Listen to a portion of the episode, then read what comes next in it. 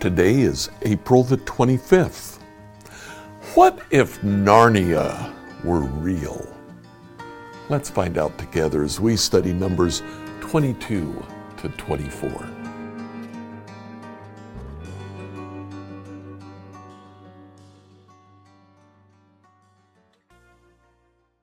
As we read through the Bible in a year, I'd like you to read Numbers chapters 22 to 24. It's all one story the story of King Balak of Moab, who sends for the prophet Balaam. Now, have you ever read the Chronicles of Narnia? C.S. Lewis wrote those books for children and adults uh, way back in the 1940s. Uh, central to the story is the concept that animals speak. Well, what if that really happened? We have a case here where it actually does take place. In uh, Numbers 22, King Balak sees uh, the, the Israelite army, and it's a large army. He gets a little nervous, and he sends for the prophet Balaam. Balaam actually lives in what today would be Iraq. Uh, it's near the Euphrates River. He sends money to Balaam to come and curse the Israelites for him. Balaam asks the Lord, Shall I go? And the Lord says, No. So he tells Balak's messengers that he won't go. They return. Balak sends them back with more money.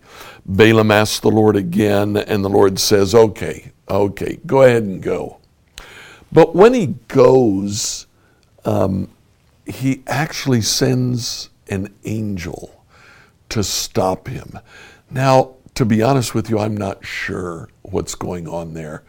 But uh, the story, as the story progresses, um, Balaam's donkey sees the angel and avoids it three times. Each time, uh, Balaam beats his donkey. Finally, the third time, the donkey turns around to his master and says, why are you beating me? And uh, they actually have a conversation.